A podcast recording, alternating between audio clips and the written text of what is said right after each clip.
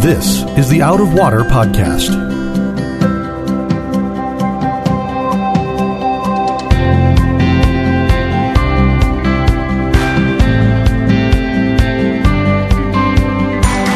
Out of Water is a production of Rio Vista Community Church in Fort Lauderdale, Florida.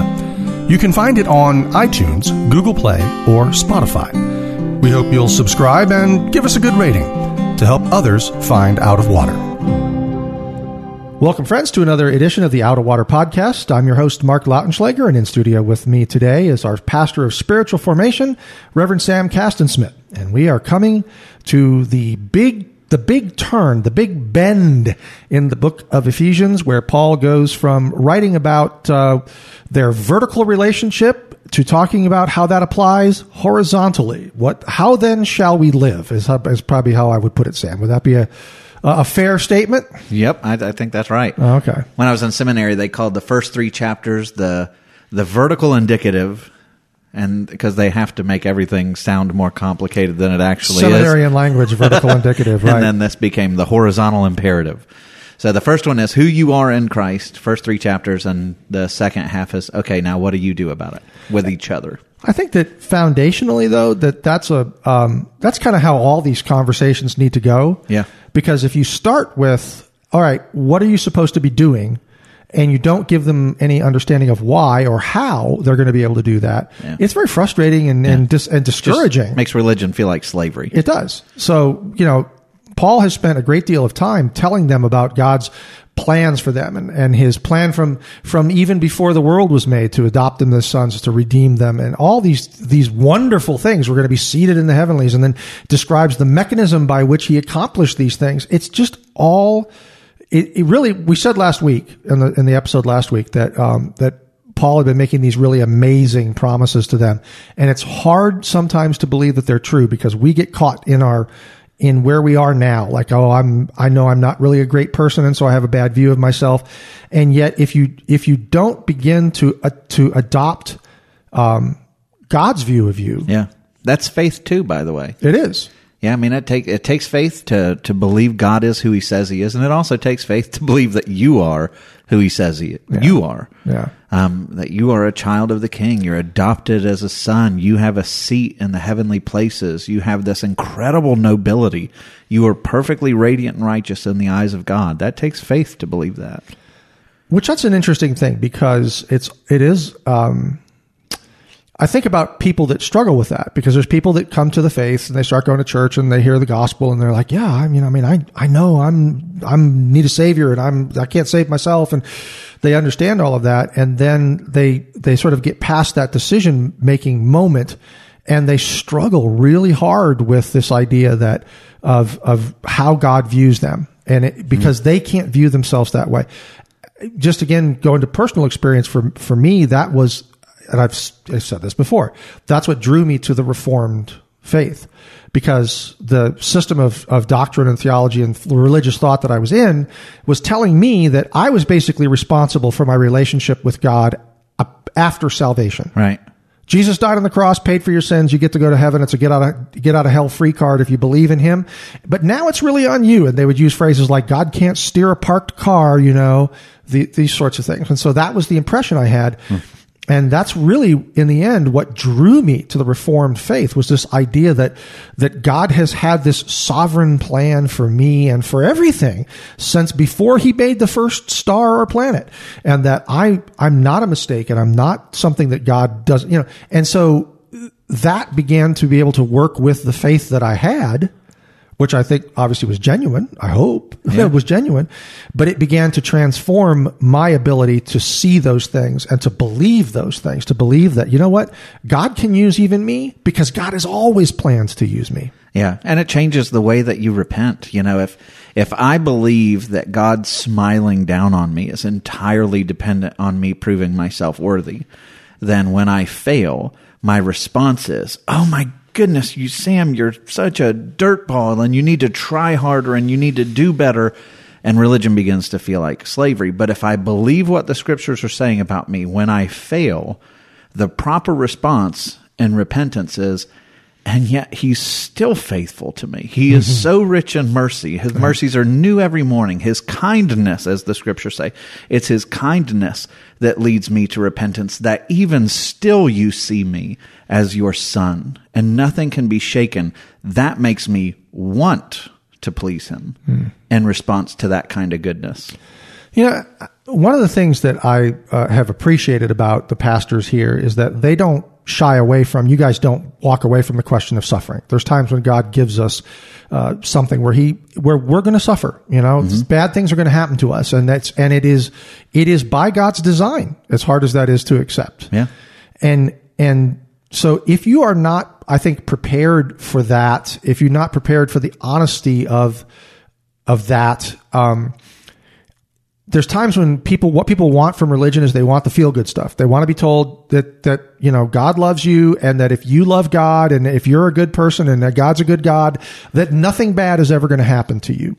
That nothing and yet it's in those moments where something bad does happen and God gives us a very difficult path to walk. That's the point at which that sort of faith is really the only thing that can sustain you. Is that belief that God is still going to be there for you even in spite of all of that. Yeah. When I look back at my life, and this is probably true for you, it's probably true for a lot of people listening, if not all people listening. Um, but when I look back, the rougher moments of my life where I felt like everything else was getting stripped away except for Christ, like He was all I had, those were some of the v- sweetest moments of my entire spiritual life where it was like you start realizing, you know, even in the, in the, in the midst of the pain, He's enough Yeah. his love it becomes even bigger it's it's all you have so you grab hold of it more tightly and then you realize how sweet it is because you're not distracted with all these other things that you valued so much that may have been stripped away from you and it's God's way it's like C.S. Lewis says that God uses in in pain that's when God breaks out the megaphone you know he shouts to us in our pains that's when he communicates most clearly Yeah. You know, and I think we get accused sometimes of, oh, you Christians have a story for everything. But we do have a story for everything. There's a reason for that. We do have a story that's for true everything. accusation It is a true accusation. But, um, you know, I sort of went through, um, well, let me just, let me say this before I say that. These times that you're referring to, these rough times and the things where, where it's really been sweet, your relationship with God at that time. I find that the further you get away from that, the more what you remember is, is that, is what God did in that time. And you kind of forget about the rough part, but you keep the, the, the good part. You know, I, and now I'm going to tell a story as to, to illustrate what I'm talking about. But last year, I was diagnosed uh, with congestive heart failure um, because I had allowed myself to get in bad shape. It's a self-inflicted wound. I'm not blaming anybody but me for it.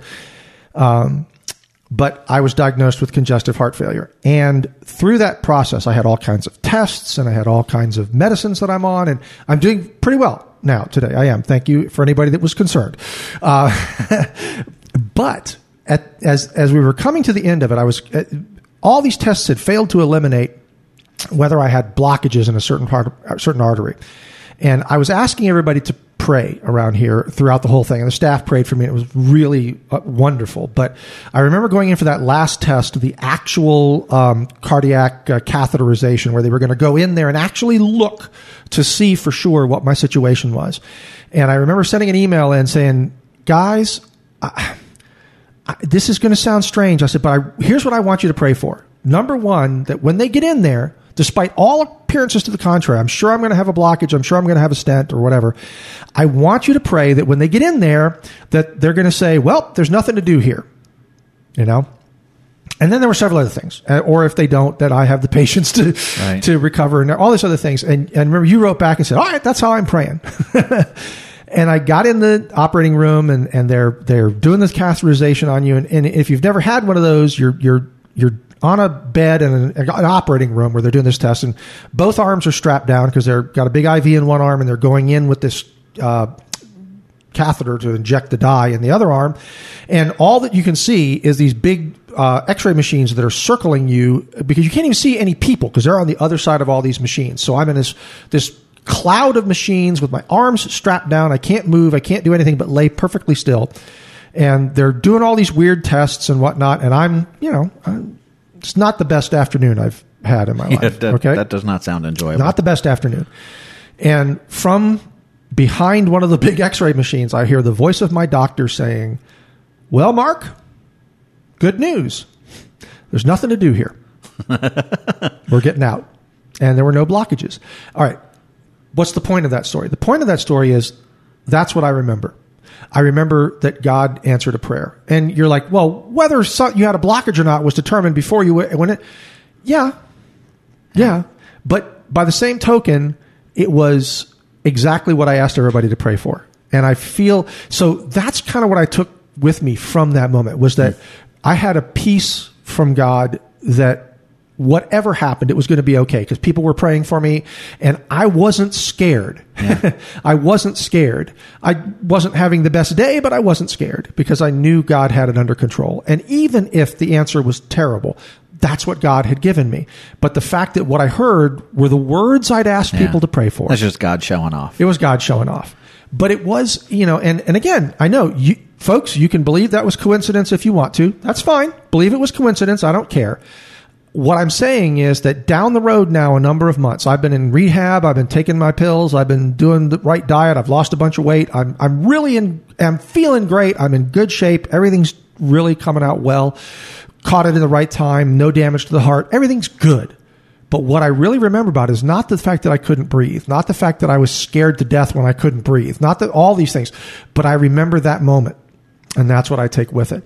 And there were other moments of crisis in my life where something had happened where with uh, we, you told the story last week about your mom, who by the way was okay. Yep, she she recovered. She we forgot to mention that. so if you were listening last week, you heard the story about Sam's mom. She's okay. She got past that heart attack. Um, but the, you know something involving my mom and a medical scare. Okay, and there was an answer to prayer and all of that. And it's not that I can't remember the facts of my mom's scare. I can, but I don't have a strong emotion associated with it, but I have a really strong emotion still, emotional memory of God answering prayers there. Yeah. And I really think that that's the cool thing about walking through the tough time. And then God delivers you in, God delivers in some way, whether it's you grind it out and get through it or whether he pulls you up from it or whatever it is. Mm-hmm. But when you feel the hand of God and you sense His presence in the tough time, Sam, that's what you remember from it down the road. Yep. And last last week when we were talking about the last passage in Ephesians chapter three, you know, yep. it's not so much the external things that you hang on to, but you remembered being strengthened by the Spirit in your inner being. Mm-hmm. You remember the relational aspects of that story and how God was faithful and kind, and even down to the wording that comes out of the doctor's mouth. Yep. That's just the kindness of God to you. Yeah. Uh, you know, a wink from heaven letting you know that He's with you. And I had that sense of it. I did. I, I was I was calm going in there. I wasn't worried. Yeah. I was I you know I was starting to freak out about it. I asked everybody to pray, and people prayed for peace, and and I was okay. And, and you know in my mind, I'm hearing the skeptics out there going, yeah, yeah, coincidence. I get you. You can believe that if you want. That's fine. But I went through it and I know that I asked people to pray for me. They did, and and I could feel that peace. I knew that it was going to be what God wanted to happen, good or bad. That that's what was going to happen, and because of that, I went into that situation without fear and without you know. I just knew it was it was in God's hands. And when I heard the doctor say that to me, at that point, I said, and this is the follow on to that, I guess, is I I said immediately, okay, now I know what I have to do. I can beat this, mm-hmm. and that and I've applied my life to that. And you know? and that's the importance of faith. And so, like when you walk in there, because you're so grounded in Ephesians 1 to 3, right? When you go through those rougher circumstances, you walk with a confidence of knowing who God is and knowing who you are in Christ. Yeah. And so it makes all the difference when you walk through the road of suffering. And so, like when we jump into Ephesians 4, that's exactly the way that Paul pivots here. He says, I therefore. And in seminary, you, you always used to hear, you know, when you see a therefore, you have to ask, what's it there for? You know, so it's I therefore, a prisoner for the Lord, urge you to walk in a manner worthy of the calling to which you've been called. And I love this, but here where Paul says he's a prisoner for the Lord, and it translates it this way uh, in a lot of Bibles, but the the Greek word there that's for is actually in. It's E N in the Greek. In. You're a prisoner in the Lord, but everybody thinks, oh, that sounds weird, so we'll change it. And I, I take exception to this. I think it's, you know, all through Ephesians, all the promises of God are coming in Christ, right? You're adopted in Christ. You're mm-hmm. predestined in Christ. All the spiritual blessings come in Christ, in Christ, in Christ. And so here Paul is saying, okay, I'm moving forward into what we now do with this. I, a prisoner in the Lord. It's it's like I am I'm just locked away in him. I'm safe. I'm secure. All those blessings are mine. It's my identity. And I'm so deeply entrenched within the fortress of my God that now I'm urging you to walk in a manner worthy of the calling to which you've been called. So he takes that, that idea of being in Christ and says, I'm never leaving this. I am, I am, I'm in the rock. I'm not leaving. I'm mm-hmm. bound in here. We've talked before about the fact that Paul, in other letters, uses language that means slave or bondservant, describing himself. Right. And um, s- slavery is something that, I mean, it's never been a good thing, but there were some, but it wasn't always as people remember the African slaves and Right. the evil that was done to them in American history. Um, you know, but there was back in those days, there was a, a sense in which a slave, uh, somebody who, I mean, they were slave, they were bought at the market or they were captured in battle and they became a slave. If they were well treated by their masters, and there were good masters in this Roman society and whatnot, that they could choose when when they got to, you know, Yeah. they- if they were offered freedom. Yeah. Usually could- at the end of seven years. Right. They could choose to stay, and that's when they became this bond servant. They were still a slave. They that's what they were, but they were one voluntarily, which is something that is a. I understand why that's an alien concept to Americans. When we hear that, all we think of is African slavery, which was pure evil. I mean, that's the end of that. Um, but with the in this particular case, so I kind of pictured that's how Paul's saying. Totally. He's like he's like He's a I'm prisoner of the Lord. I'm a slave to the Lord. I'm a prisoner in the Lord. It's like, but I chose Yeah. to be here. It's like the cell door is open and I'm not going anywhere. Right. and and one of the one of the realities behind the way that the scriptures teach us, um, you are a slave, regardless of whether you want to acknowledge it or not. Like people here, oh, I'm not a slave. You're a slave. You're a slave to something. That's so true. in every single person's life, there is some ultimate that they chase after that makes the rest of their life bend to its will. So you look at somebody who's got a deep addiction, everything in their life bows to that to that addiction. If you've got an idol out there, if you're chasing after money, your job, your kids, whatever, if there's some ultimate out there, you're bowing and serving. You're a slave to that role. Right. And what what Jesus comes, he says in in the gospels, you know, you can't serve two masters. You will love one and hate the others. You can't serve God and money. Right. You have to make one of them is always going to be your master. And so anybody who says, "Oh, I'm not a slave," you're a slave. You just you may not have identified your master, but there's something in your life that is ultimately driving all of your allegiance. That if it were taken away, your life would be in shambles. Now, Paul says that he um, to he's urging them to walk in a manner worthy of the calling to which they've been called. Just to help people with the, there's a bit of a religious phrase there, just because it's not, we don't normally use that sort of language. But the idea of to walk is this idea of it's the entirety of their life, correct? I mean, Yeah. it's like saying Yeah. in in everything that you do, be worthy of the calling that you have. Yeah, that's right. And, and everything, that's right. The walk, It's just trying a- to think of the expression. Yeah, it's just a term that we don't use. Like we wouldn't say, "Sam, how's your walk today, man?" And you'd be thinking, "Walk? Did I go for a walk today?" because we think too literally about it. But that was a that was a term that to say how someone walked in those days was a way of saying how they were in everything. Because let's be honest, in the first century, you walked everywhere. you walked everywhere. There was no point that you did anything but walk, you know, and with every, and, and with it, and anything that was further than a day's journey, that was a, we mounted a caravan to get there. So, uh, but that's just what it's talking about when he says it. Um, and, and there's another interesting thing in here as, as I was doing my, uh, little exegetical reading in it. Um, the word urge isn't really the right I wouldn't put it urge because urge sounds like, hey Sam, you ought to really eat better and exercise. I'm urging you to eat better and exercise. Okay. Uh, That's not what this is talking about. The the word that's used there means with everything that you have and do not delay, hasten, go now, do it now. It's like, I'm not just urging you the next time you get up to take care of it. I'm telling you, get up off the couch right now and go do that. Yeah. So there, it's it's way more of an imperative there than just hey hey I urge you to do this, man. I'm urging you, please. I'm urging you. No, he's saying I'm telling you, start on this right now. Yeah. do it right now. And it's it gets back to the beginning of this. I therefore. What's the therefore? It's it's you- in light of everything that Jesus has done for you. Because if you read chapters one through three, this is not small potatoes. This is life changing, world changing, high urgency. The whole eternal purpose of God laid out in chapters one to three. And so then the transition of what you do about it is is not going to be, and if you want to, it's like this has eternal significant weight Right. to it. This is this is God's design for your life. Walk in a manner worthy of the calling. And so I love before you jump to verse 2, it's it's not go- then going to throw a bunch of go do this, go do this, but it's with all humility and gentleness, with patience and bearing one another in love, eager to maintain the unity of the spirit and the bond of peace.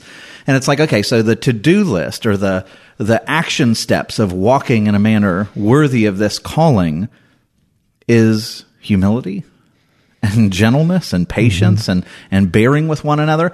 Well, where do we get that from? Well, it's in light of the first three chapters because God has come and expressed the most radical kind of humility. You know, God emptied himself out and became a servant. He didn't come after me to punish me like I deserved. Instead, he comes to me and he's remarkably gentle with me. You know, he mm-hmm. says in, in the Gospel of Matthew, I'm gentle and lowly in heart. He's, he is all of these things that he's calling on us to be. So he's, he's asking us to kind of walk after him that, you know, we might be able to lord over others and we might think we're more powerful and better and everything. It's like, no, no, no, no, no. What do you do with that? With all humility and gentleness, with patience and bearing with one another, taking up someone else's burdens, you know, putting up with the stuff that they do to annoy you, in love, eager to maintain the unity of the spirit and the bond of peace. And Paul again is off to the races in the runoff sentence, the run on sentence. But but that's the kind of upside down view of the Christian is the way to greatness is through humility. I think that it's interesting to me too. Uh, I made a note here about these being the, the traits of unity and peace, as opposed to the actions of unity and peace. Because if I were going to if I were going to prescribe the things that we should do, you and I should do, in order to preserve the unity and peace between us, right? We work together a lot. So I want to be want to be at peace with you. So what should I do? Well, I could come up with a big list of things. Like, for example, I should never feed you sushi.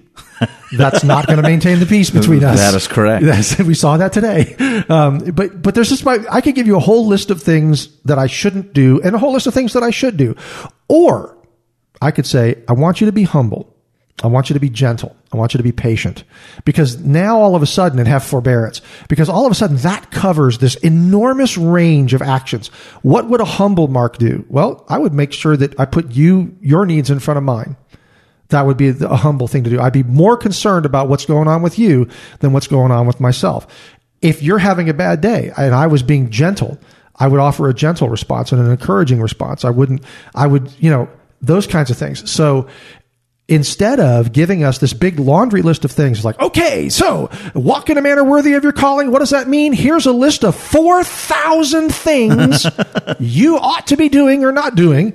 Instead, he's giving us these traits, these character traits, these principles that are an outgrowth of what God's doing on the inside of us.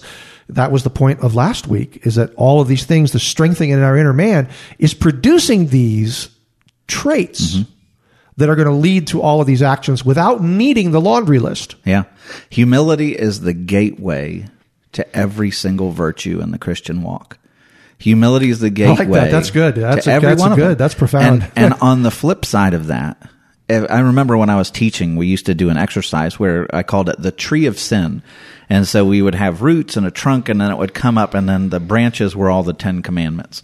And I would say, okay, how do you break the Ten Commandments? And we'd come up with, you know, dozens and dozens and dozens of ways that you can break each of them. And I said, what's the root cause of why you violate any of these Ten Commandments? And we came down. And so at the end, we found out that every single one, every single sin that you could ever commit is rooted in self obsession and pride. Yeah. And so, whereas every virtue comes through humility. Every Mm. sin comes through pride. And so the, the end of that exercise, just to, to tell you where I'd go with that, is how do you keep sinful fruit from growing on your tree? Because what we want to do is say, you know, like Paul doesn't say, stop doing this and stop doing this. Walk in a manner worthy of your call. Stop doing this and that and this and Right. that. That would be like plucking the fruit. We pluck the fruit one at a time. What's going to happen? It grows right back. Right. The way that you get rid of sinful fruit growing in your life is to dig up the roots. Right. You got to dig up the roots. And what are the roots? It's self, it's pride, it's the selfishness, the self obsession, that inward bent that we talked about a couple of weeks ago. Mm-hmm. And then to be planted in Christ and to walk in humility of recognizing that everything you have and everything you do is ultimately by His grace and His mercy. And then you produce pretty incredible virtues in your life. the one thing that you had in your notes here that I really thought was cool was this idea that G, what how Jesus described himself. Because if I was going to say who do I think was the model of virtue that we're supposed to follow, well, obviously it's Jesus. I mean, Yeah. he, he lived. We have the story of his life in the Gospels and and in and in in the New Testament, and and so we have an example. We have his words. We have his actions, and and you look at this and you're like, well, this was a, this was a man who was truly humble. Put everybody in front of himself. And what you quoted from uh, Matthew 11 there, I love that. Um, he calls himself that he is gentle and lowly in heart. I just that's God speaking. I'm gentle, lowly in heart. Yeah. You know, and and what he's actually doing there um, in the Old Testament, there's a the king Rehoboam. It's actually Solomon's son. Mm-hmm. And Solomon had done this massive building campaign throughout Israel, and so when he dies, You were talking about that on, on uh, Wednesday, yeah. Truth on Earth. It's like he built every, everything. All Yeah, these buildings, all these amazing. cities, buildings, temples. And when he's done, the people are like, "Oh, we're exhausted. Please give us rest." And they go to King Rehoboam, and they say, "Please give us rest. Your father worked us too hard." And Rehoboam goes to seek counsel, and he goes to these older guys, you know, the elders, and and they say, "Man, give them rest. If you show them love and you give them rest, they'll serve you for the rest of their lives. They'll do anything, yep. Yeah, and then he goes to the younger, you know, the college frat boys, that, you know, that, and they're like, "Psh, they're questioning you. You need to drive them into the dirt. You need to increase the weight of their yoke. And so he goes back to them and says, you know, get away from me. I'm going to drive you into the dirt. You thought my father worked you hard. I'm going to put an even heavier yoke on you. And so when Jesus comes, like this is when we talk about walking in a manner worthy of the calling, this is our leader. This is God Himself saying, Come to me, all who labor and are heavy laden, and I will give you rest. I'm way better than Rehoboam. Take my yoke upon you, the king's yoke, and learn from me, for I'm gentle and lowly in heart, and you will find rest for your souls. And what does Jesus do? The ministry of Jesus brings everybody together. It gives rest. It's gentle. It's lowly. It's humble. It's inviting. Rehoboam, when he says, you know who I am? I'm going to drive you down. I'm going to require more of you. When he lacks that humility and gentleness, it actually splits the kingdom of Israel and it will never be unified again, ever, because he comes to the people and he's not gentle and lowly in heart like our Savior is. Mm.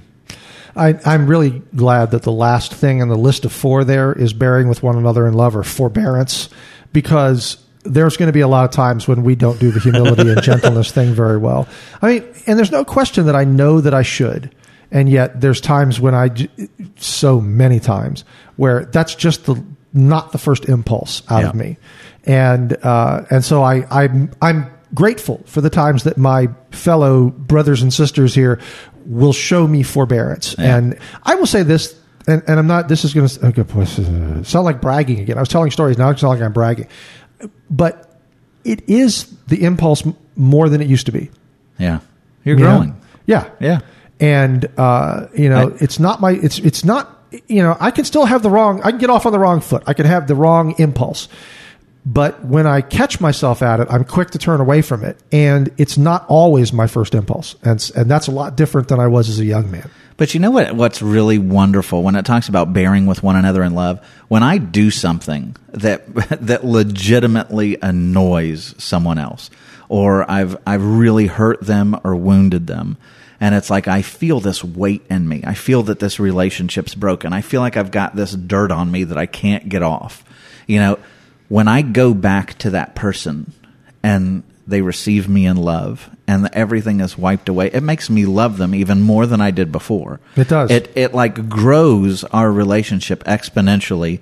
When they have a it's like you know they have a knife that they could just put right through me and they'd be justified, but they set it down and forgive me and embrace me.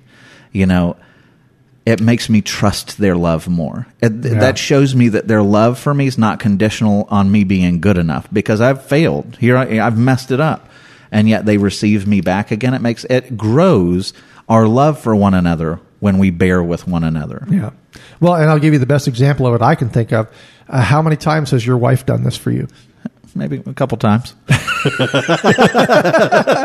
I mean, it's something that, uh, you know, if I think about all the times that my wife has forgiven me for something that I'm like, just It's it's pretty much a couple times per day. per day. Okay. At, at, at minimum. A couple of big times per day. But I'm just saying it's something that it, it makes us love them all the more. I know sure. I know it makes me love my wife all the more that she has uh, that she has stuck with me and, and loved me and forgiven me through these different things. And it's no different with you you know with each other. It's no different with it's no different with God. Mm-hmm. When we come to that point that we're like, oh, we you know, I cannot believe that I've done that. The first thing to know is that God forgives you. It, he, he, and he and he forgave you already for that, it, which is not a license to do it, but it is a path to recovery from. That's where you start. You start Totally. with you know you you confess it, you believe that God has forgiven you, and then we confess to each other.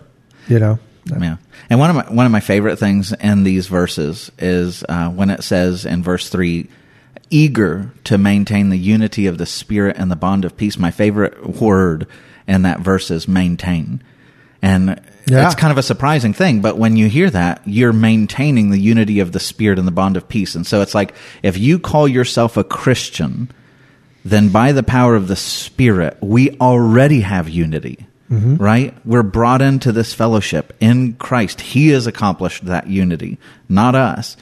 And we're just called to maintain something that He has already provided to everyone who calls upon His name. I think that it's also It's not it- on us. It's not on us, and it's also that we're to be eager to maintain Mm-hmm. the unity of the spirit. It's not, you know, okay. He doesn't just say to maintain the unity of the spirit, but it tells you that you need to be eager to that. Uh, You know, meaning that's something that you need to look to first. It's not the last thought; it needs to be your first thought. Yeah. Your first thought is, what can we do to maintain the unity of the spirit? Ah, that's good. I like this. And you know, maintain. I hadn't really thought about that, but that's true. It's like that we don't create it. We're not the reason Mm-hmm. It's for given the, to us. It's given to us, and then we're just supposed to not mess it up. And when we mess it up, And when we we bear with one another in love. So, um, verse four and five and six, because those are, I kind of saw them all together. I saw There's like a period in sight. There is a period in sight. When I was looking at this, though, I was thinking that that what I saw were three threes. You know, there's one body, one spirit, one hope, one Lord, one faith, one baptism, one God who is over all and through all. So God that is that He's Father of all, over all, through all. I just saw three sets of threes, and Hold on, I'm counting seven. okay, so one body, one spirit, one, hope. hope, There's three. one Lord, one, faith, one baptism. baptism. Okay, God and Father of all. So, but the one God and Father, that would be another one. Well, it's an and. It's one God and Father of all. He's Father of all, over all, through all. Are you are you saying the threes are the ones? The I'm butchering this for us. butchering this for us. Well, okay. What are I, I the mean, you could. I I said he's. I saw one body, one spirit, one hope. Okay. One Lord, one faith, one baptism. We're good to there, right? Okay. All right, and then So- God is over the threes. Well, and, and but he, but he's over all, through all, and in all. So there's another hmm. three there at the end of it. You know, I, it was you that got me started looking for numbers of threes. you were the one that always started with that. You're like, okay, well, and then three days later, and then three days. Look, it's three days, and look at these three days. Hmm. And so I always end up looking for threes whenever I break down a passage of scripture. Should I not be doing that? Isn't that a thing that you told me to do? You told me to do that once. You did. Yeah, so long as it's right. Okay. but I do. I see these groups of threes. Hmm. And then let me just say, I think that God understands the human mind, having designed it, and he knows that if Laura calls you and says, Sam, stop at the church on the stop at the church, stop at the store on the way home and get eggs, milk, and bread. you're like, got it, eggs, milk, and bread. She's got a pretty good chance of getting eggs, milk, and bread. If she says, and cheese, as soon as the fourth thing comes in, Sam is bringing home a pork roast. You got no idea. You know what I'm saying? If Laura might tell you that the the chances aren't all that great with the threes even. but it's, I feel like I can remember three things, and so it's just I don't know why that is. I've got a like puppy. Yeah. Okay. But you know, just this idea that there's there's one body, one spirit, and and call to one hope that belongs to your call.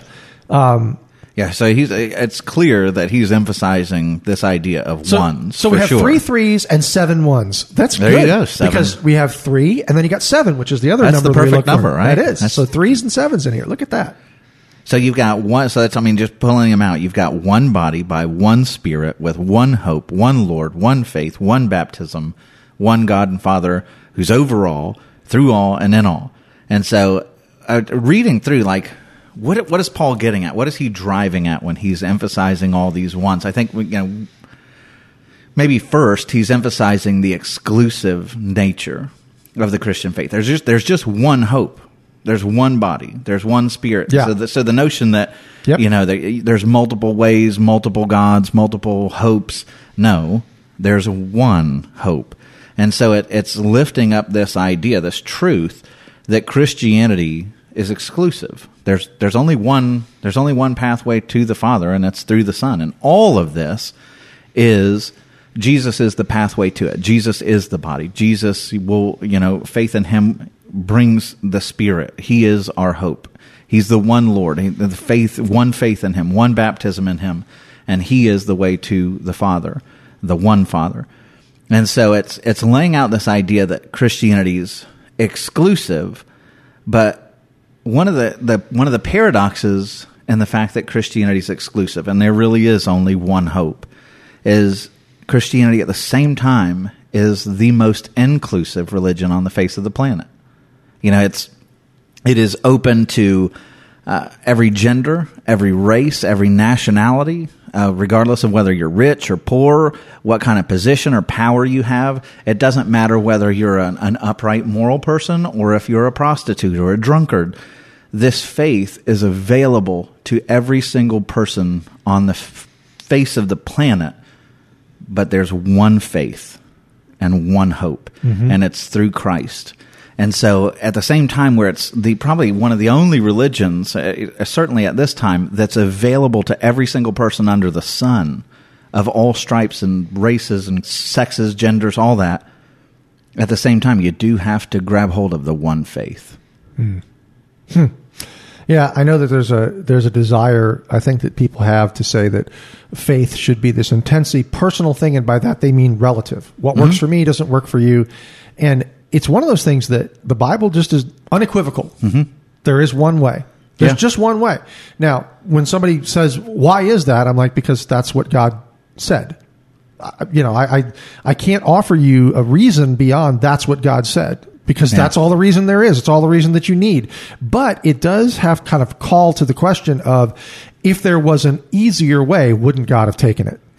Absolutely. you know, and and the other part of that that people don't think about, and this I remember when this first hit me. It was in in the middle of teaching a high school class and a conversation with students, and and the question came up. You know, well, what if there are these other ways? You know, it's kind of like all all roads lead up the same mountain. You know, all faiths will take you to the same place. And in that conversation, it was said, if that's true, then the Christian story is monstrous. It's awful. And the conversation went on, and it was like, okay, so you're telling me that God, and this story, takes his son, sends him into the world, allows him to be betrayed, mocked, spat upon, whipped, scourged, crucified on a cross, utterly forsaken, tortured, and he dies. And then God looks at humanity and says, or you could just do this. You know, if you're saying that Christianity is just one one option, then what does that say about the character of God that when his son is in the Garden of Gethsemane saying, God, if there is any other way, Right. please don't let this happen. Please let this cup pass from me. And the answer is pretty clear. There is no other way. Right. There's one hope, one faith, and he, it's the man who hangs on a cross. Yeah. You can bring whatever philosophies you want to it, and it just doesn't matter. Yeah. Yeah. You know. And the other part of this that I love when he's going through all the ones, I, I was listening to a sermon from uh, Tim Keller, who's a pastor up in New York. And when he was preaching, one of the things he said was, you know, the Apostle Paul, the Apostle Peter, St. Augustine, Aquinas, Calvin, Spurgeon, all these guys had the same list of ones. you know, one body, one spirit, one hope, one faith, one baptism, one God and Father over all. All of them were operating in this same system, and God used them mightily. Mm-hmm. And we have access to the same bunch of ones. Mm-hmm. And so, depending on how eager we are to be emptied out of our own selfish ambition to allow God to operate through us, that one spirit is at work in us. Yeah. That one hope in us. That one faith in us. The one God and Father in us. Right. And so it puts us all where we share this commonality. But it also opens up that, hey, if God could do that through them, I've got the same access to all these ones. Well, looking at your notes, and I can see your notes, we should move on to the next section because we're going to be here for a minute. um, verse 7 But grace was given to each one of us according to the measure of Christ's gift. Therefore it says, When he ascended on high, he led a host of captives, and he gave gifts to men. In saying he ascended, what does it mean but that he also descended into the lower regions, the earth?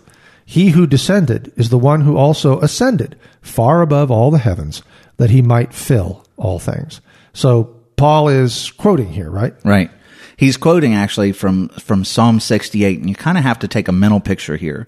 Um, you know, grace is given to us. Christ is is giving away all these gifts, and it says when he ascends on high, he leads a host of captives, and and he gives gifts to men. And when it says that he ascended, there's this parentheses where it says he ascended. What does that mean? But that he also descended. So the question is, if he if he's God who has reigned, and it's telling us that he ascended, well, he's not ascending from the heights of heaven. Right. It means that he is obviously descended at some point into the lower regions of the earth to once again ascend back to heaven. Mm-hmm. And so it says, He who descended is the one who ascended far above all the heavens that he might fill all things. And so it's telling us that God has come down in this psalm. But when you read the psalm, this is what it says. So this is King David. In Psalm 68, he says, The chariots of God are twice 10,000. And so that has specific meaning for David that's pretty cool because back in the day, people used to sing of David, he has slain his tens of thousands and King Saul has only slain his thousands. And so when they Right. would praise David above King Saul, they were talking about how he had done things with 10,000. And here David is saying the chariots of God are twice 10,000, thousands upon thousands.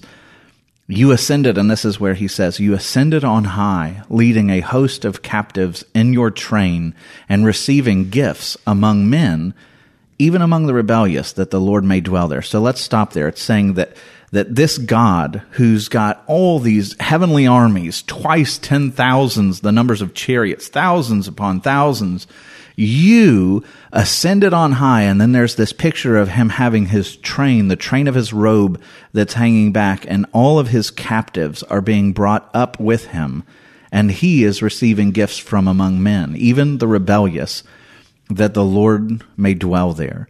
And so in the ancient world we know this that when a king conquered another nation he would go to the conquered king and he would take that king's robe and he would cut a section out of it and then he would stitch it into his own robe. And so a really long train of a king's robe meant that he had conquered many, many nations, right? And so when it's saying that he is ascending into the heavens and all of his captives are in its train, that's the idea. The train of a robe meant nations that you had conquered. Um, What do you think it means that he changed the wording there, where it says uh, in Psalm 68, it says uh, receiving gifts among men. And Yeah. then in, in Ephesians, when Paul quotes it, he says, and he gave gifts to men. Yeah, this is where this passage is just. I love this. It's so it's so beautiful to me. But here you when David is describing God, he's describing him as he is. That he's got all this power and he's worthy to receive all the gifts of men. But then when Paul comes and he quotes this back to us, he t- he tweaks it just Yeah. a little bit. And this is the idea. This God is so powerful. He's got twice 10,000 chariots, right? But God leaves the chariots in their stables. When he comes down, he doesn't come down to slay, but to be slain. Hmm. And he comes down and he conquers sin and death and he conquers our hearts and he puts those conquered hearts in the train wrapped up in who he is and he destroys sin and he destroys death and he grabs hold of us and he ascends and takes us out of the pit to heaven. And there, this is what I love. He doesn't receive gifts. He gives them. Hmm. And so at the beginning of this, in verse 7, it says, But grace was given to each one of us according to the measure of the gifts. And in the psalm, it's saying, Even the rebellious are giving him gifts. But in the gospel, now you have God who's giving gifts to the rebellious. Hmm. It's, it's just his mercy and his kindness. It's, it's stunning. And, and once again, by the way, Paul is telling us, you know, remember when he says, I'm a prisoner in the Lord? It's saying that if you're ascending with Christ, guess who you guess who you are? Hmm. You too are a captive. You are a prisoner. But you are being brought up into the heights of heaven. You're ascending with him, and he is showering you with gifts as his captive. And when David is referring to he led the captives, a host of captives in his train, those were people that were going to captivity. Yeah. And Totally. Yet, and here, when it says that he led a host of captives, we're going to freedom. That's right. So when So, Paul I mean, when- the whole thing is is, is beautiful. It is. It's the whole thing is like it's like a mirror image of it almost. Mm-hmm. Except it's and it's here god is just entirely selfless. He's Right. just so good and so kind and and he's pouring out all these blessings on people that were once his enemies hmm. that he has conquered in kindness and has brought with him to glory. So when it says that grace was given to each one of us according to the measure of Christ's gift, again, I just keep getting caught up with this phrase "according to," because Mm-hmm. there, you know, it's not according. It's according to the measure of Christ's gift, and and that's something that kind of sticks with me on this because none of these things are based on me. None of these things, like grace was given to each one of us, not based on how good we were, not based on anything that we had done, not based on even how much grace we needed, but it was given to us according to the measure of Christ's gift. And there's so many times in mm-hmm. Ephesians where Paul makes that point is that what's being given to you is not based on your performance. It's not based on, it's based on God. It's yeah based how on do you Christ. measure It's based on, how do you know. measure the power of the cross i mean it's saying that's Yeah. christ's gift right so the power behind the cross the power of the cross god being crucified on a cross to redeem you what would that not pay for what Yeah. would what would that not it's it's infinite in Yeah. value Yeah. and it's according to that infinite payment that you receive the gift of grace it's Yeah. Measureless like you, you'll never run out of it mm. it's really really cool mm. And so there's there's also Paul loves this idea of the victor leading captives in procession. And that in the Roman world when Gentiles read that in the first century they've got something very very clear in their mind. In 2 corinthians paul will talk about this. And he says but thanks be to god who in christ always leads us in triumphal procession and through us spreads the fragrance of the knowledge of him everywhere. And so here's you have the, another picture of christ who's leading us in this triumphal procession. And the word there that he uses for triumphal procession is strambeo it's a, it's an old word, but it was known in the ancient world. And so when a when a general would go out into this battle and he would conquer foreign nations on his way back to Rome, they would they would be in Rome and they would hire professionals to go throughout the city and get everybody whipped up into a frenzy because they were going to give him a parade that was called a triumph march. Mm-hmm. And on that day, that general would be allowed to wear all the regal attire and the robes and the crown and everything of a king, even before even back when Rome didn't have a king. Right. And they would get all this regal attire. There would be somebody behind him who's holding a crown over his head and they would bring back all the plunder of this the kingdoms that they'd conquered. They'd spread out flowers and spices on the roads. They'd bring back these exotic animals. And the Roman army would come through and they would march over top of all these spices, which would give the fragrance of that land because they're walking on top of it. And the, the fragrance would spread out throughout the crowd. And then would come the king. And when they saw the king coming, or the, the general who's being exalted for that day as a king, they would go absolutely berserk. Hmm. And they would just start screaming, triumph, triumph, triumph, triumph. And they would have wagons going by where they were reenacting the most embarrassing scenes of the battle where the general had shown courage, but the enemies were humiliated.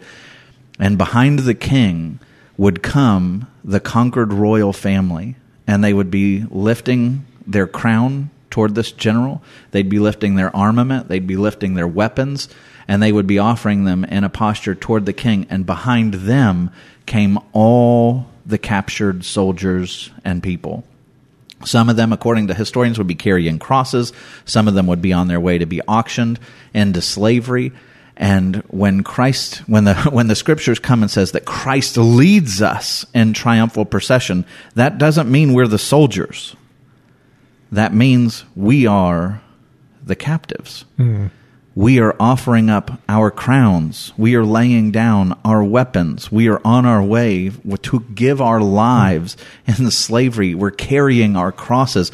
The imagery that's associated here is amazing, but here's what's even more amazing is the one who's conquered us shelters us. Hmm.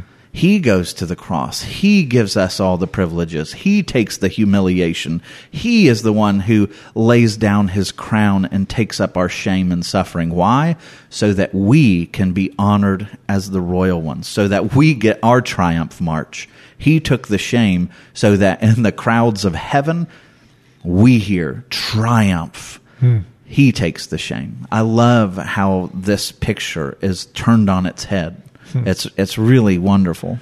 It's a good example of why um, when you have Old Testament verses that are quoted in the New Testament, you should take the time to go back and read around that. Don't mm-hmm. just don't just take the verse that's quoted, but go back and read that section so you understand what's going on there. You have the context mm-hmm. of it because it really does become a lot more rich when you consider the imagery that that Paul was calling back to, you know. And and I think that obviously the people that were reading this, they would have known that. They would Yeah. certainly the Jews would have known David's writing from the Psalms. Yeah, and so one of the cool things it, when it, when you say you know the, the, in the Old Testament in the Psalm sixty eight, it says that he receives gifts, but Paul says no, he he gave gifts. Right. Well, that doesn't make Psalm 68 untrue. But what Paul is clarifying is you received the gift before you gave it. Mm. You follow? Like, I had to receive the gift of grace. I had to be made alive with Christ. I had to be raised from the dead spiritually. And now I want to live as a living sacrifice, offering up gifts to my King. Mm. But it's because he gave first. That's good. You know, that's one of those really profound things. You read passages like this, and the language is so big. It's such a grand picture that it doesn't feel normal. Like we're we're we're regular guys going to do going to work and going home, and you know you got to walk the dog and empty the trash and just whatever. It's just life is this normal thing. You don't think of yourself as being in this triumphal parade and everything else, and, and these things coming in. Yeah. So And there, uh, there is some sense in which when you read all these things about God, they, they don't do him justice. Like there's, there's no way that the human mind can imagine God and do him justice, right? And so when we read this, we can read about a conquering general coming through a town. It doesn't do, the metaphor doesn't work. God's so much greater than that, right? Yeah. And yet you're talking about like we go through our kind of humdrum lives and we're taking out the trash and we got to get up and get ready for work. And it's like, man, I don't feel like a triumphal procession. sure don't. But in, with, if you had spiritual eyes, the spiritual eyes of faith to see what your life is accomplishing with eternal weight, mm-hmm. You would see that your life is far more meaningful than you give it credit for. Hmm. But you got to have those spiritual eyes. You got to have faith Yeah. to be able to see yourself as God sees you. Well, the clock on the wall says it's time for us to talk about verse 11. and he gave the apostles, the prophets, the evangelists, the shepherds, and teachers to equip the saints for the work of ministry, for building up the body of Christ.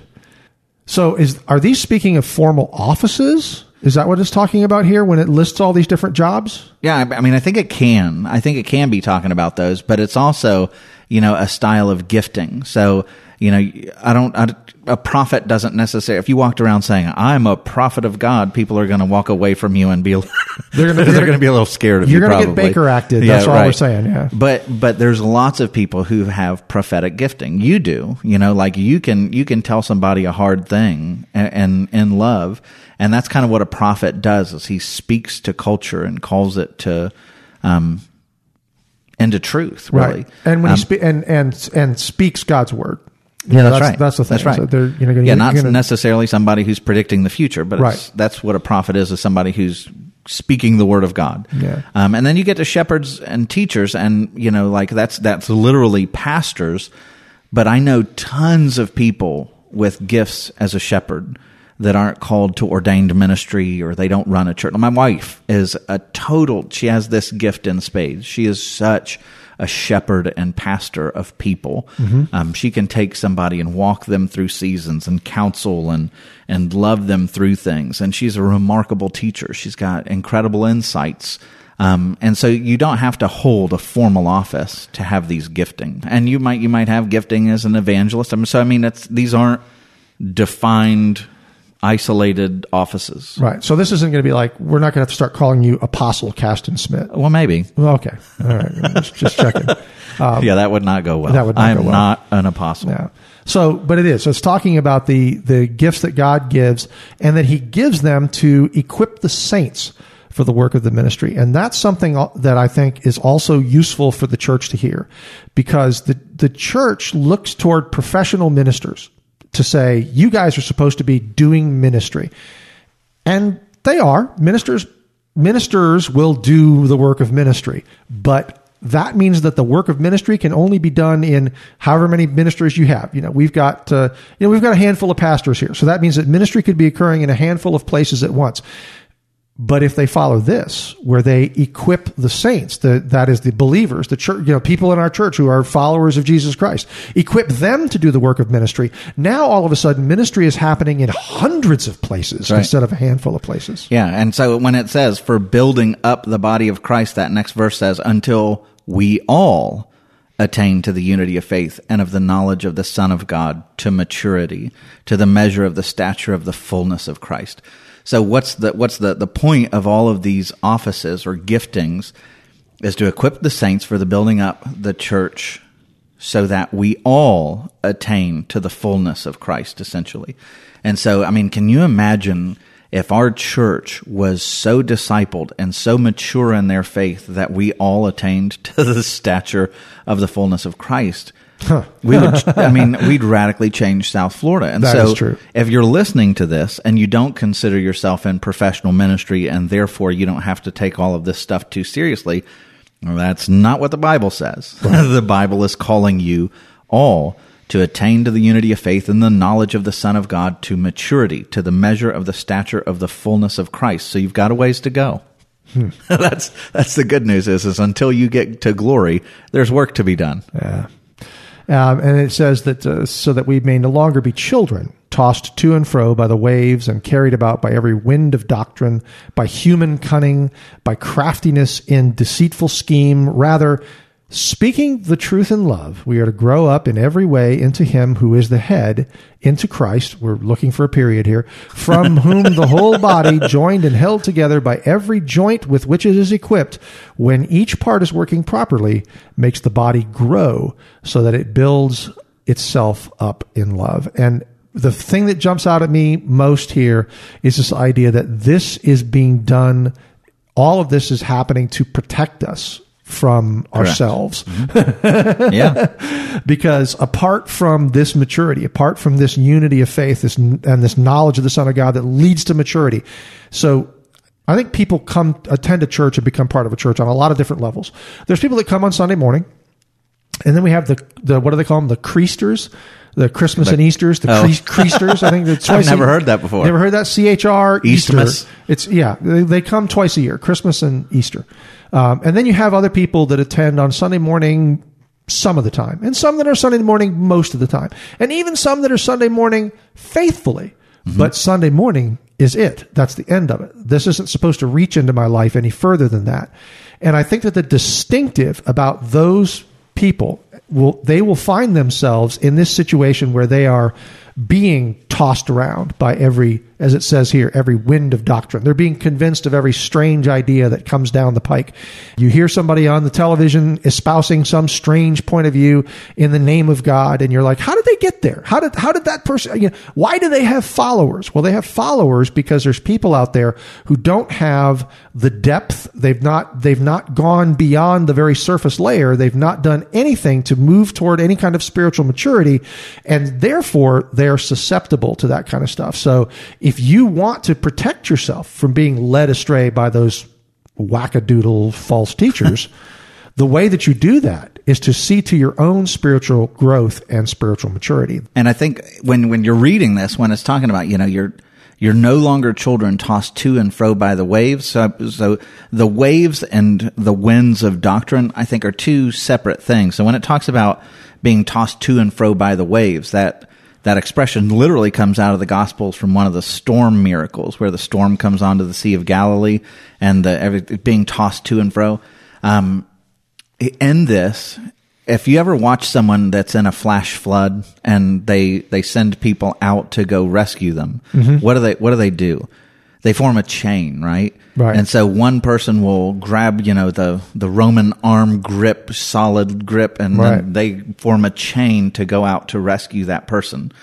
But if you just had one person going out into those waters all by themselves, they'd be, I mean, they'd be gone. Right. They'd be totally swept away. And so the idea is, you know, a little child that goes out into the waters of the beach, they just get, they just get crushed and thrown around. And, and, and if you're carried around by every wind of doctrine, um, you're going you're going to be a mess. And we say, well, we don't we don't have that problem. But the reality is that if you're in ministry or you know humanity well enough, you can take people that that follow Christ, but they're not deeply rooted. They're not growing more and more mature. Right. When the storm comes in their life, you see that they've got screwed up doctrine because what do they say? God has failed me. I, God doesn't love me. Look at my circumstances, and therefore, and it's like, no, no, no, no. This this is bad understanding of who God is and how He works. You know, and and everybody's going to get angry at God, but that's a failure of faith. But if you're deeply rooted in the Scriptures and you know who God is, you know that's ultimately going to allow you to stand firm. And I love where he goes with this because it's like, okay, you're you're a child, you're on your own, um, being knocked around by the waves and carried about like a seed on the winds. You know, you're just not planted. You end up, you know, random places. But it says, rather, speaking the truth in love, we're to grow up. That's an agricultural term of something that's taken root. It's firmly planted and it's growing up.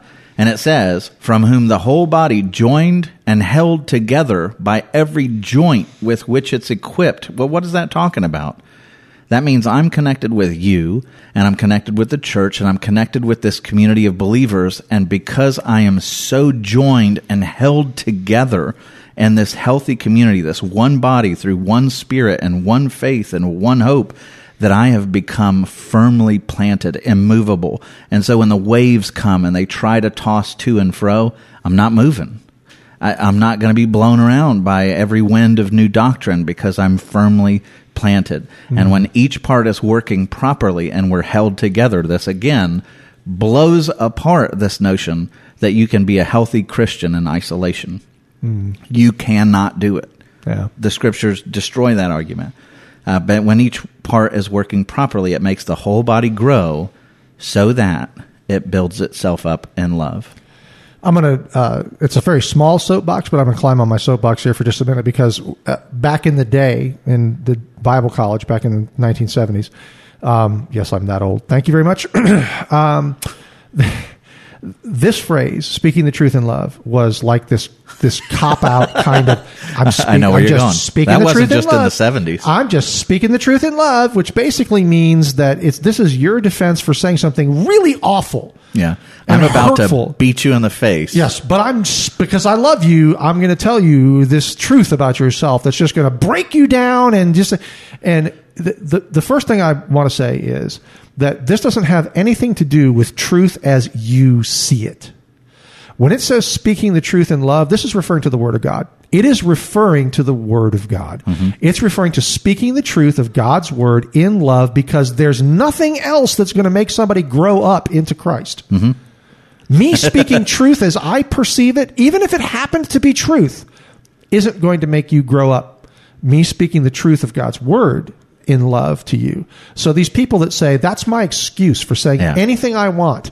I'm like, okay. And so you will misinterpret other scriptures also to the detriment of everybody around you. Yeah, it's awful. I mean, remember where we started? Humility, Yes. gentleness. Right. Most of the time, when you hear people say, like you're talking about, when you hear someone says, "I'm just speaking the truth in love," gentleness has zero to do with it. Humility Yeah. out the window. Patience not there. Yeah, I don't know. It's true. And so if you need to be speaking his truth to the people that you're speaking to in love because that's what's going to cause them to grow. And if it I have never one time been in a meeting where somebody has said, "Hey, just speaking the truth in love," where anybody was growing in any way. Yes, we're just building each other up in love now. Yes. Never has that happened. So if you're somebody who's been guilty of saying that, other than making a joke, I'll make the joke sometimes. Hey, you know, speaking the truth in love. If you're not making fun of yourself, if you really think that that's what you're supposed to be doing, that this is your reason, just because you care so deeply about somebody that you can go in there and rip them apart, that's not what this is talking about here. There's time for intervention. There's time for tough love and to talk to people, but it's not something that being talked about here. So stop using this verse as a cover for your bad behavior. Yeah, we don't advance the truth to win an argument so that our pride can be stroked. We advance the truth to win a person to Christ. Right. And so if your language is not accomplishing that, you're not speaking the truth and love the way the Bible is talking about it. Yeah, as I said, it was a small soapbox. We didn't stay No, on it for long, That's a but, a- but that's one of my soapboxes I wanted to get to when we when we got to this passage. But um, you know, and it, it is this is it's intensely practical stuff, but all of these things. These will not be possible unless you really begin to believe and to accept and to get behind the truths that you've been reading for the first three chapters of Ephesians. None of this is going to happen apart from the faith that you have to believe the truth of what God says about you so that you can live this way. You are not going to live this way based on your own strength and just want to. There's nobody's got enough Never want to to do this. No. Yeah, I had I had a good buddy of mine who actually works here who's um, he's been given lots of ministry opportunities in a recovery ministry. So Sure. he's going to be teaching and leading. And he came into my office um, yesterday actually, and he says, "Man, I'm really struggling. You know, they're asking me to to do all of these leadership things, and I just don't feel like I'm I'm good enough." And it was like, pull up a chair, you know. And and the reality is, like, we're not that's that's what makes this so wild. Like in and of myself, I am totally unworthy of this calling. Right. But it's not myself I look to. It's like you know, when Paul he has he prays that this thorn is going to be taken away from him, which I think is probably Paul has had a struggle, some kind of struggle Sure. in the flesh or Sure. sinful whatever. And God comes back and says these words. It's so liberating. He says, My grace is sufficient for you. Right. My power is made perfect in your weakness. And so there's other places where Paul is talking about I'm if I'm going to boast, I'm going to boast in my weakness. Yes. So as a believer, that's what we get to do. And it doesn't mean that we revel in it. It's not like I'm a dirtbag and proud of it. No, that's not what it's talking about. But it's saying my identity is so rooted in God's love. He is so good to me and his mercies are so extreme that I'm not undone by the fact that I'm weak. Yeah. I can celebrate it. Like I'm never going to be good enough to warrant who God is. I'm never going to be strong enough in my own. And I can boast in that. I can let people see it. I don't have to hide behind a mask. I get to, to live who I am because of who he is. Hmm. And walk in that kind of assurance that it's his goodness, not mine, that's at the core of of who I am and how I live. Yeah. Well, we're going to let that stand as our last word here on the uh, first half of Ephesians chapter 4. We will be back with more in our next episode, but in the meantime, we do want to encourage you if you're uh, if you're not uh, in church on Sunday mornings, you're not following along with the message series one Body, One Mission, this study from the book of Ephesians that's going on right now at Rio Vista Church. All of those Sunday messages, which work, you know, which work hand in glove here with the uh, the podcasts that we're doing. The podcasts are a longer format, and we have an opportunity to kind of walk more slowly through the verses. But the the pastors have been doing some great teaching on Sunday mornings too, and there's these really, really impactful and meaningful messages that uh, if you you need to be listening to them as well as the podcast to get both sides of things. So if you want to go to our website at riovistachurch.com or if you want to look for Rio Vista Community Church in your favorite app store for your device and download our smartphone app, you can find all of the messages in One Body, One Mission in there. And we do encourage you to keep up with those as well as this podcast. Um, as always, if you would like to send us an email, we've got an email address out of water at riovistachurch.com. If you've got a question or comment about something that you've heard today, something you want us to go more in depth with, or, or just uh, you'd like to suggest a topic for us to, to talk about here on the show, we'd love to hear from you. We'll see you in the next one. We hope you enjoyed your time with us and you will both subscribe to the podcast and listen regularly. You can find out more about Out of Water, catch up on past episodes, and access show notes at our website, riovistachurch.com slash out of water.